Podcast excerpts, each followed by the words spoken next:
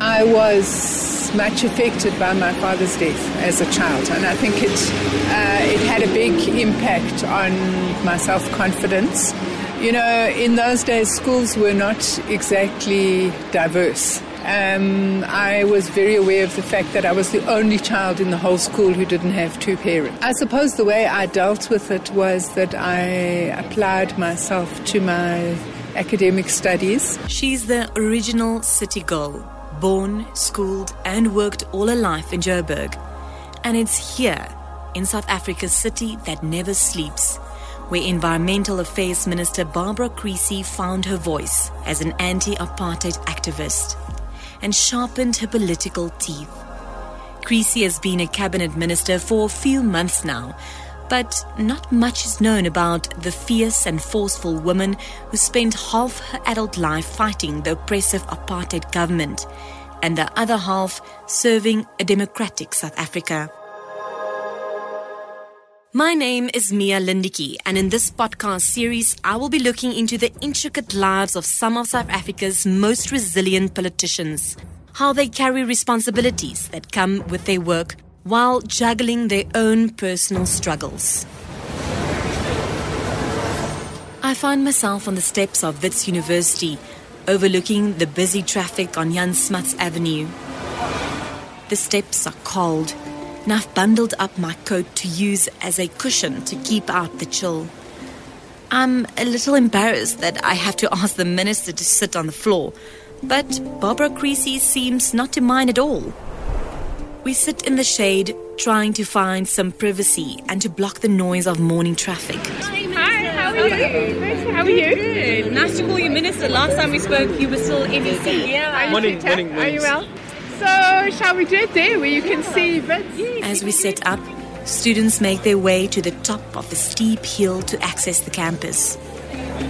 The minister stands out, wearing a vibrant red coat. The moment is a little ironic. It's here at Wits where she once fitted in as a student, but simultaneously stood apart. It's been a recurring theme in her life. Sitting in the spot where her political career kicked off, she's instantly reminded of sixteenth of June nineteen seventy-six. Back then, she was a political science student with a placard in her hand, protesting.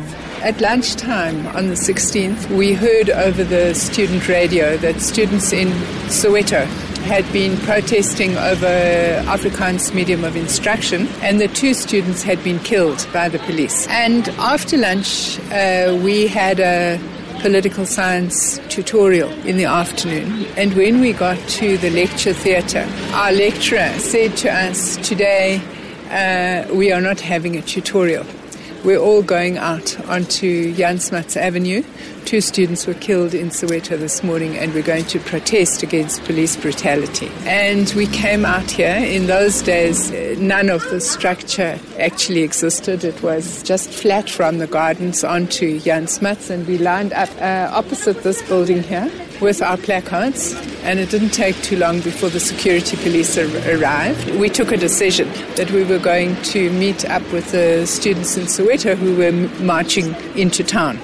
Of course, we never made it that far, but that was my my first experience of student activism, and uh, in many ways those three days have shaped my life. It was in the height of apartheid, and most white South Africans had it easy. But Creecy realized from an early age that what the oppressive government was doing was not right.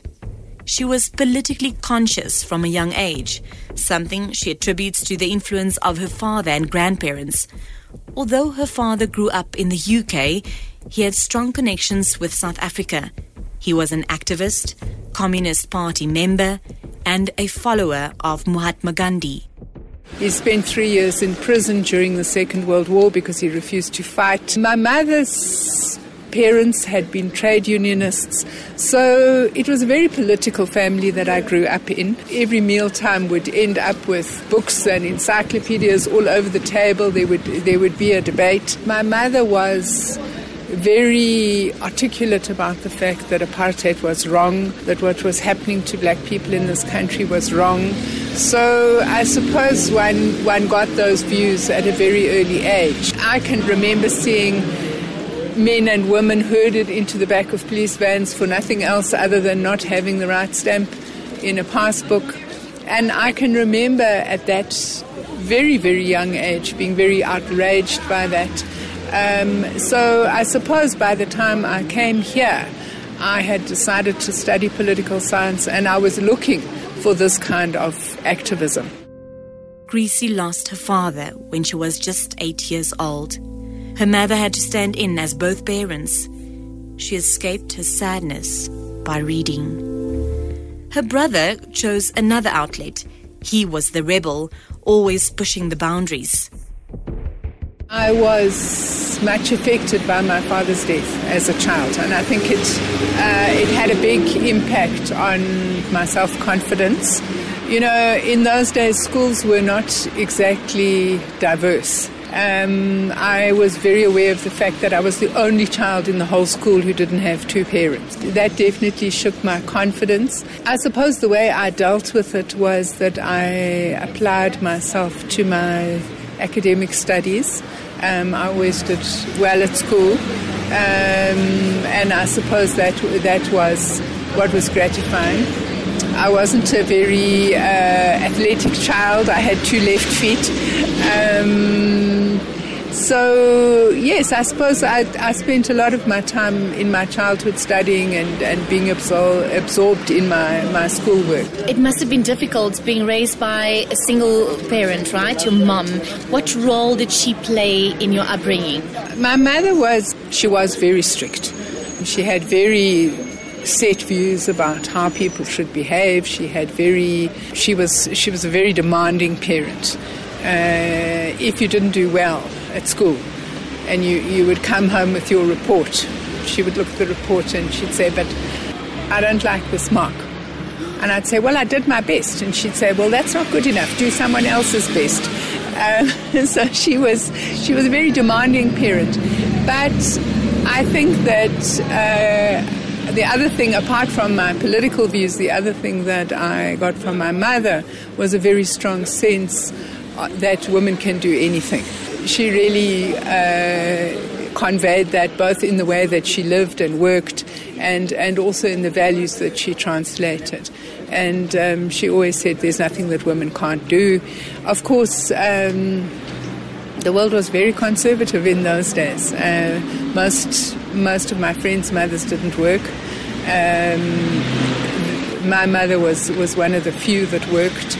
And I, we used to spend school holidays at her work uh, because uh, that was where we needed to be.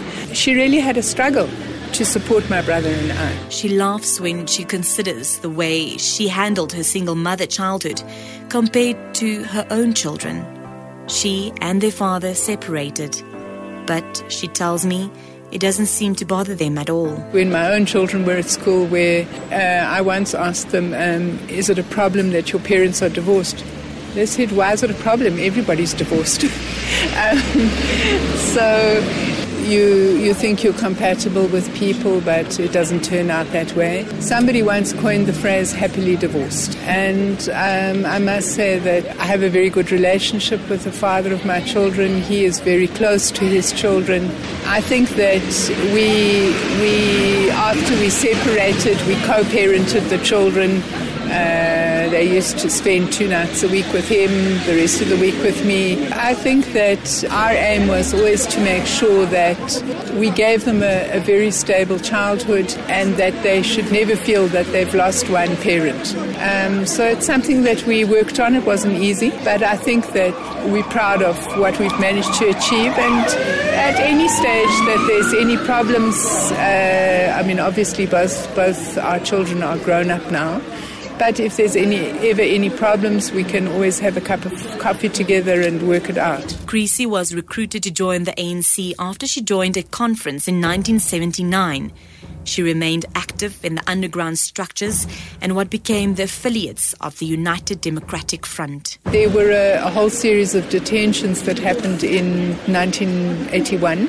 Barbara Hogan uh, was detained and sentenced to ten years imprisonment, and a whole range of people that I knew were detained. And we formed a, an organization called the Detainees Support Committee. And that committee gradually began to work in communities across the province and ultimately across the country. And through that work, I met a lot of U D F activists and uh, a lot of comrades, many of whom I still know. When I left university, I first worked for the South African Students' Press Union as a journalist. And then from there, I worked for a while for Priscilla Jana, who was a, um, an attorney who was defending uh, political uh, A N C cadres in political trials. Um, and then I... I was employed by an organisation that was linked to the to the civic desk of the United Democratic Front, and I started doing training and development work with civics, trade unions, and that work I continued really in one form and another up until I was elected to Parliament in nineteen ninety-four. Before she took the position in National Cabinet, she was one of the longest-serving members of the Gauteng Legislature, voted in in the very first democratic election in nineteen ninety-four. It was a demanding task, especially her time as M E C for Basic Education. It has not always been easy for her to juggle her different roles in society. The fact that you have a career doesn't mean you don't have to do all the things that women who don't work have to do. You have to do both. And so I think that, that the the double shift is an enormous burden on women. And I think once upon a time it was considered sort of uh, clever, sexy to be balancing the two. I think now what's recognized is it's, it's hard work, it's exhausting, and uh, it really is a tremendous drain on women. Um, I mean, I was crazy because on top of all of that, I also studied for my master's full-time. Uh, so I was running a national election. I was studying full-time for my master's. I had two young children. Um, and, uh, yeah, wow. it, it was when insane. Was this? This was, uh, so from two thousand three to two thousand five, I was doing my, my uh, M Sc, uh, Master of Science in mm-hmm. Public Policy and Management. Mm-hmm. But I think that many women have to do that. I think it's a it's a heavy price to pay. The life of a national minister is very different to that of an M E C. The shuttling between Parliament in Cape Town and Gauteng is punishing. But she tries to find time to rest. She takes a jog, swims or goes to a yoga class to unwind. And like the young Barbara Creecy, the minister still loves to read mostly inspirational biographies of leaders. When asked where she sees herself in ten years, she hopes to find herself retired and hopefully a grandmother. The irony is not lost on Creecy, that in spite of their mom's best efforts to build and serve a better South Africa, her own son and daughter think the world is too much of a mess to have children of their own. Oh, I'd quite like to be a grandmother, yes. Uh, I, I don't have much hope. I mean, my children tell me that the world's in a terrible state, so they're not going to have any children. But maybe they'll they'll grow out of it. The shadows are lengthening and the concrete steps is becoming unbearably chilly. I say goodbye to Barbara Creecy and watch her walk down the steps. A flash of red on an otherwise dull Joburg day. Thanks for joining me. Listen out for my other podcasts in this series where I sit down with ministers Angie Motshekga, Lindiwe Zulu and Stella Ndebeni-Abrams. You've been listening to an E W N podcast written by Mia Lindeque, produced by Peter Thron, subbed by Charlotte Kilbane.